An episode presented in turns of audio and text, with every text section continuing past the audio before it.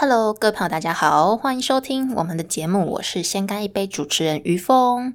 那今天要来跟大家分享一部我非常喜欢的电影，想必大家也有耳闻听说过了。那不知道有没有人去看这部电影，叫做《游牧人生》啊。我我先说一下好了，如果怕会爆雷的朋友呢，就在这边止住啊，然后没差的朋友呢，就可以继续往下听。我看的这部我是非常有启发啦，但我身旁的朋友好像 反应蛮两极的，有些人觉得好像有点平淡。但我先说，这部电影可是非常厉害，拿了奥斯卡非常多项大奖，他拿了最佳影片、最佳导演、最佳。女主角，甚至最佳摄影奖。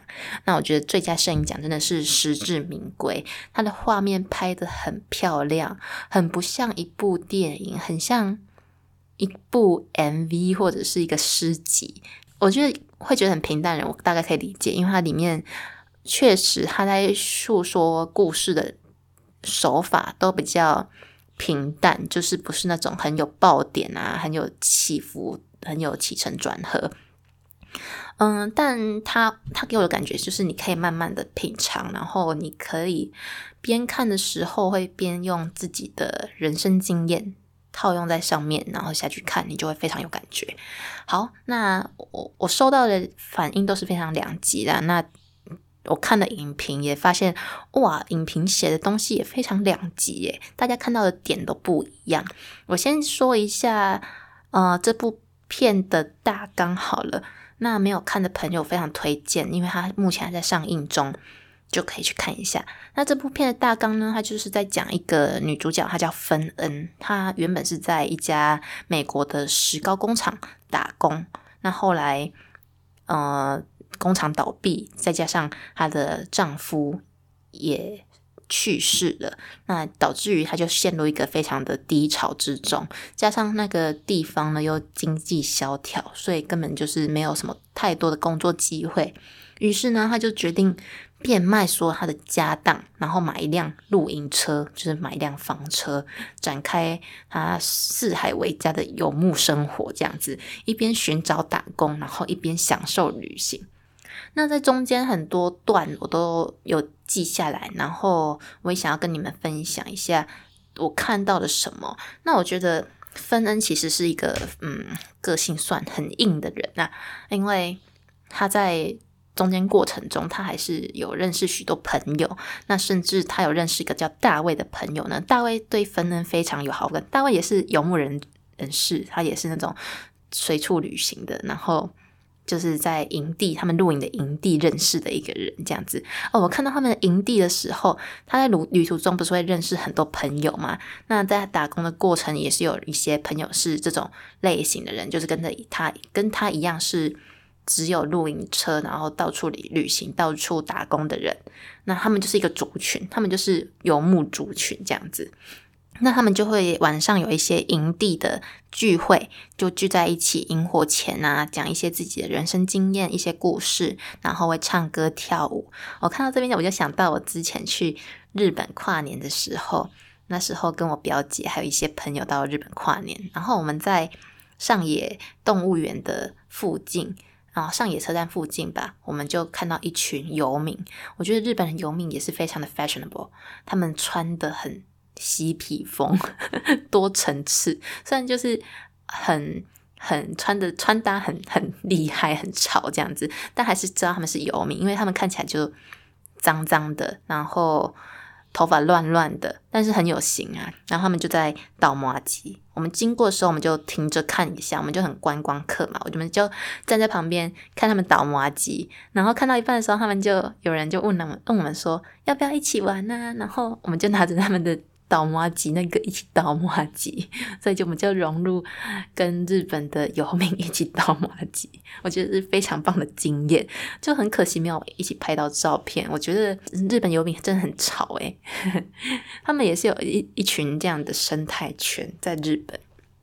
我觉得这可以好好研究一下，有没有人遇过日本游民的？欢迎留言跟我说。好，那这不是重点，重点就是呢，在过程中。啊，分在旅途的过程中，他会一些遇到一些很多状况嘛，像他遇到对他非常有好感的大卫啊。那时候我记得有一幕就是大卫对芬恩很有好感，他他就会去他家收拾碗盘，然后跟他聊天什么的。但大卫笨手笨脚的，他就打破芬恩的碗盘，然后芬恩就超生气，他也没有暴怒这样子，他就是说你给我回去，然后就结束这一幕。哦，那时候我就觉得芬恩的个性其实很硬诶。然后还有印象比较深刻的一幕呢，就是在就是后来大卫他的儿子就是会常常来打工的地方找他，然后他就会他儿子就会跟他说他的老婆怀孕啊，希望他可以去见见他孙子啊，就跟大卫讲。然后大卫就是一直多年以来逃避做一个父亲的责任，所以他就有些犹豫。然后那时候芬恩就鼓励鼓励他要去面对他的家庭，但大卫邀芬恩一起去，芬恩却就婉拒了这样子。那后来大卫也是有回去他的自己的那个家，就是跟他的儿子儿媳妇一起住在一起，还有孙子。那后来大卫已经习惯他的家庭温暖了，就想说可以跟儿子多待一段时间。那时候大卫也向芬恩表白，那。问芬恩说：“你要不要就是寄住在他自己的家也没关系。”但后来芬恩还是离开了。我觉得看到这边也是觉得说，自己个人认为啦，芬恩他还是放不下，就是他还是不愿意去接受融入家庭这件事。或许这件事情对他来说是一个很严重的一个创伤，因为他可能她的老公去世了，她因此。失去了一个家庭，那一直不愿意再碰触这一块。我觉得这是我看到的部分。那还有一幕就是芬恩后来因为要修车没钱，他就想要借钱，但没有人理会他。他就想起他还有一个加州的妹妹叫陶丽，于是他就前去他家 借钱。那陶丽就问他说：“哦，为什么你的老公不在了？你还是要继续一个人待在那个帝国镇？”然后他想要挽留他的姐姐芬恩跟他一起住在一起，但芬恩还是决定离开了。那在他们家的生活，就是他们住了大概几天吧。然后在这几天有发生一些摩擦，就是有一群朋友来他妹妹陶丽家做客的时候，他们就会聊天嘛，然后就会聊到一些芬恩的妹妹陶丽是一个非常完整的家庭，然后有老公啊什么的，然后。看起来很有钱，这样，那他朋友看起来都很有钱，他们讨论的东西也看起来都很有钱，就是听他们就会说，哦，最近要买哪一个房子投标啊，然后要投资什么房子啊，然后那时候芬恩就插了一句嘴，芬恩就说，他就说干嘛房买房子，买房子是增加自己的就是债务负担，然后他朋友就那时候就一阵尴尬，每个人就看着芬恩就说。不是每个人都像你一样可以抛下一切离开哦。我听到这边就哇哦，那时候反正就有点恼羞成怒还是怎么样吧，他就是没有回，然后就坐一坐就走了这样子。我看到这一部这一段的时候，我也是觉得哦，芬恩的个性很硬诶。但我看到这，我怎么说这两个嗯，就是看完的影评很两极的原因在于说，有些人看到的是游牧人士他们生活的。生活的方式是非常自由的，他们非常向往的。那我看到的部分是，我觉得，呃，芬恩他或许不想，但他或许也非常渴望这些家庭、这些社会有的东西，只是他放不下他对自己的角色设定。我觉得这部片的预告给人家很大的一个非常让人家要去思考的一个题目哈，它就是到底是四海为家呢，还是无家可归？呃，他们预告有试出一段，就是他在呃录影的过程中，然后在买东西买录影用具的时候，就遇到一些邻居的小孩，那邻居小孩就问他说：“听说你是 homeless？” 就是无家可归的人，游民这样子。然后芬恩就冷冷的看了一一下他，然后就说：“I'm not homeless, I am a houseless。”就是他说我不是无家可归，我是没有房子。因为以 home 这个词来说呢，它就是属于比较精神层面上的嘛，家庭啊，归属感。那 house 就是房子。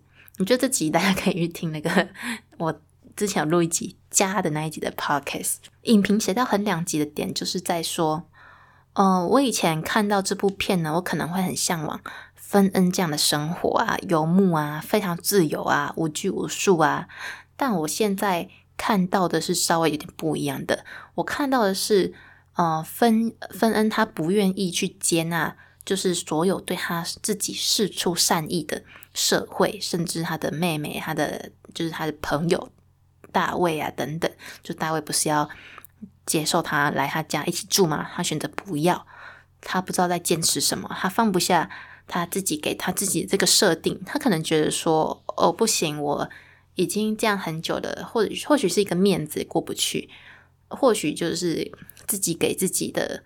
期望设定自己的叛逆吧，嗯，我觉得我可能年轻的时候有这样子，我就会觉得说，这我也常常在想呢，就是我也常常在想说，有时候我们想做的事情是社会不认同的，但偏偏我们又是这个社会的一份子，那如果超出这个社会范围太多呢，就会被认为是一个奇怪的人。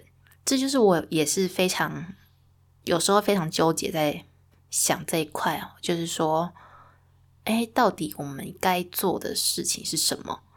那也许，呃，芬恩对这些事情也都没有归属感，他对这些家庭他根本就不 care，或者是他还是就是走在离开的道路去追寻他那份的归属感。那这部戏呢，我看到就是我感受不到芬恩他的快乐跟他的笑容，所以我不知道他这样的游牧人生是快乐的呢，还是？还是他愿意的呢？还是他还在追求他那一份归属感？那最后发生什么事？为什么有叮叮？好，反正最后呢，电影给我们了一句非常我非常深刻的话，哈，就说：“献给不得不离开的人们，我们路上见。”那这句话我也觉得非常深奥，就是当然每个人的解读不同啦。那我想的是那些。不得不离开的人，到头来我们还是在同一条路上会相见。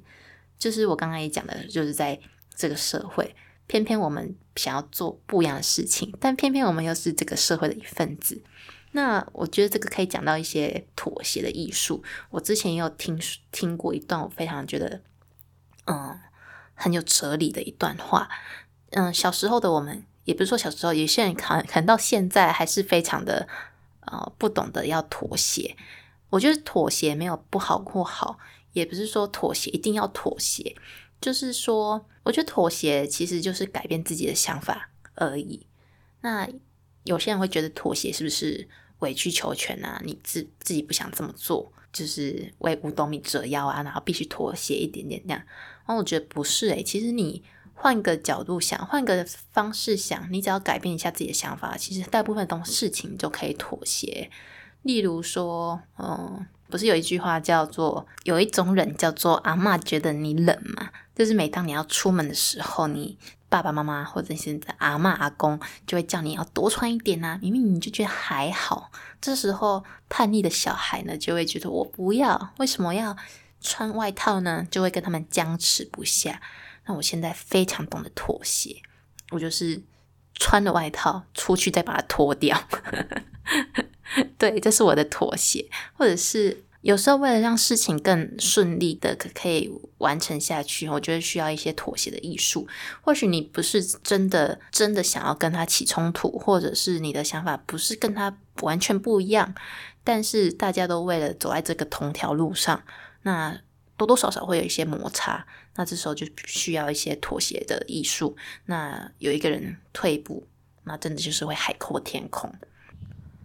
真的，一时之间没有想到太多的例子可以跟你们分享，到底妥协的艺术重要在哪里？但我觉得，要让一件事情能更完整、更顺利的去完成的话呢，有时候必须要有一些妥协的艺术。那我自己小时候也不懂得怎么妥协，那越来越长大之后呢，我懂得去妥协。那妥协不是我认输了，不是我委曲求全，只是我改变一下自己的心态，我改变一下自己的想法，很多事情真的就是这样子就过得去了。好，那最后最后呢，我想要分享一下，就是我看完这部戏的最后一个启发，就是我其实对于自己也是一个非常的有自己的固执啊。我之前也说过，说我很执着这一块，呃，执着在我必须要做什么嘛，然后必须要完成多大多大的梦想啊，非常多的抱负跟愿景，但我也有会忘记说，诶，这件事情呢，是不是？社会真的需要了，需要的那这件事情呢，是不是真的能帮助到别人？我后来得出了一个结论，就是说哪里需要我，我就去哪里，然后我认真的做好每一件该做的事情，剩余的呢，我就是非常的顺其自然。那有也没关系。啊，有也 更好了，没有也没关系的心态，但就是努力，这样就好了。好，那今天的分享就到这边结束啦，谢谢大家。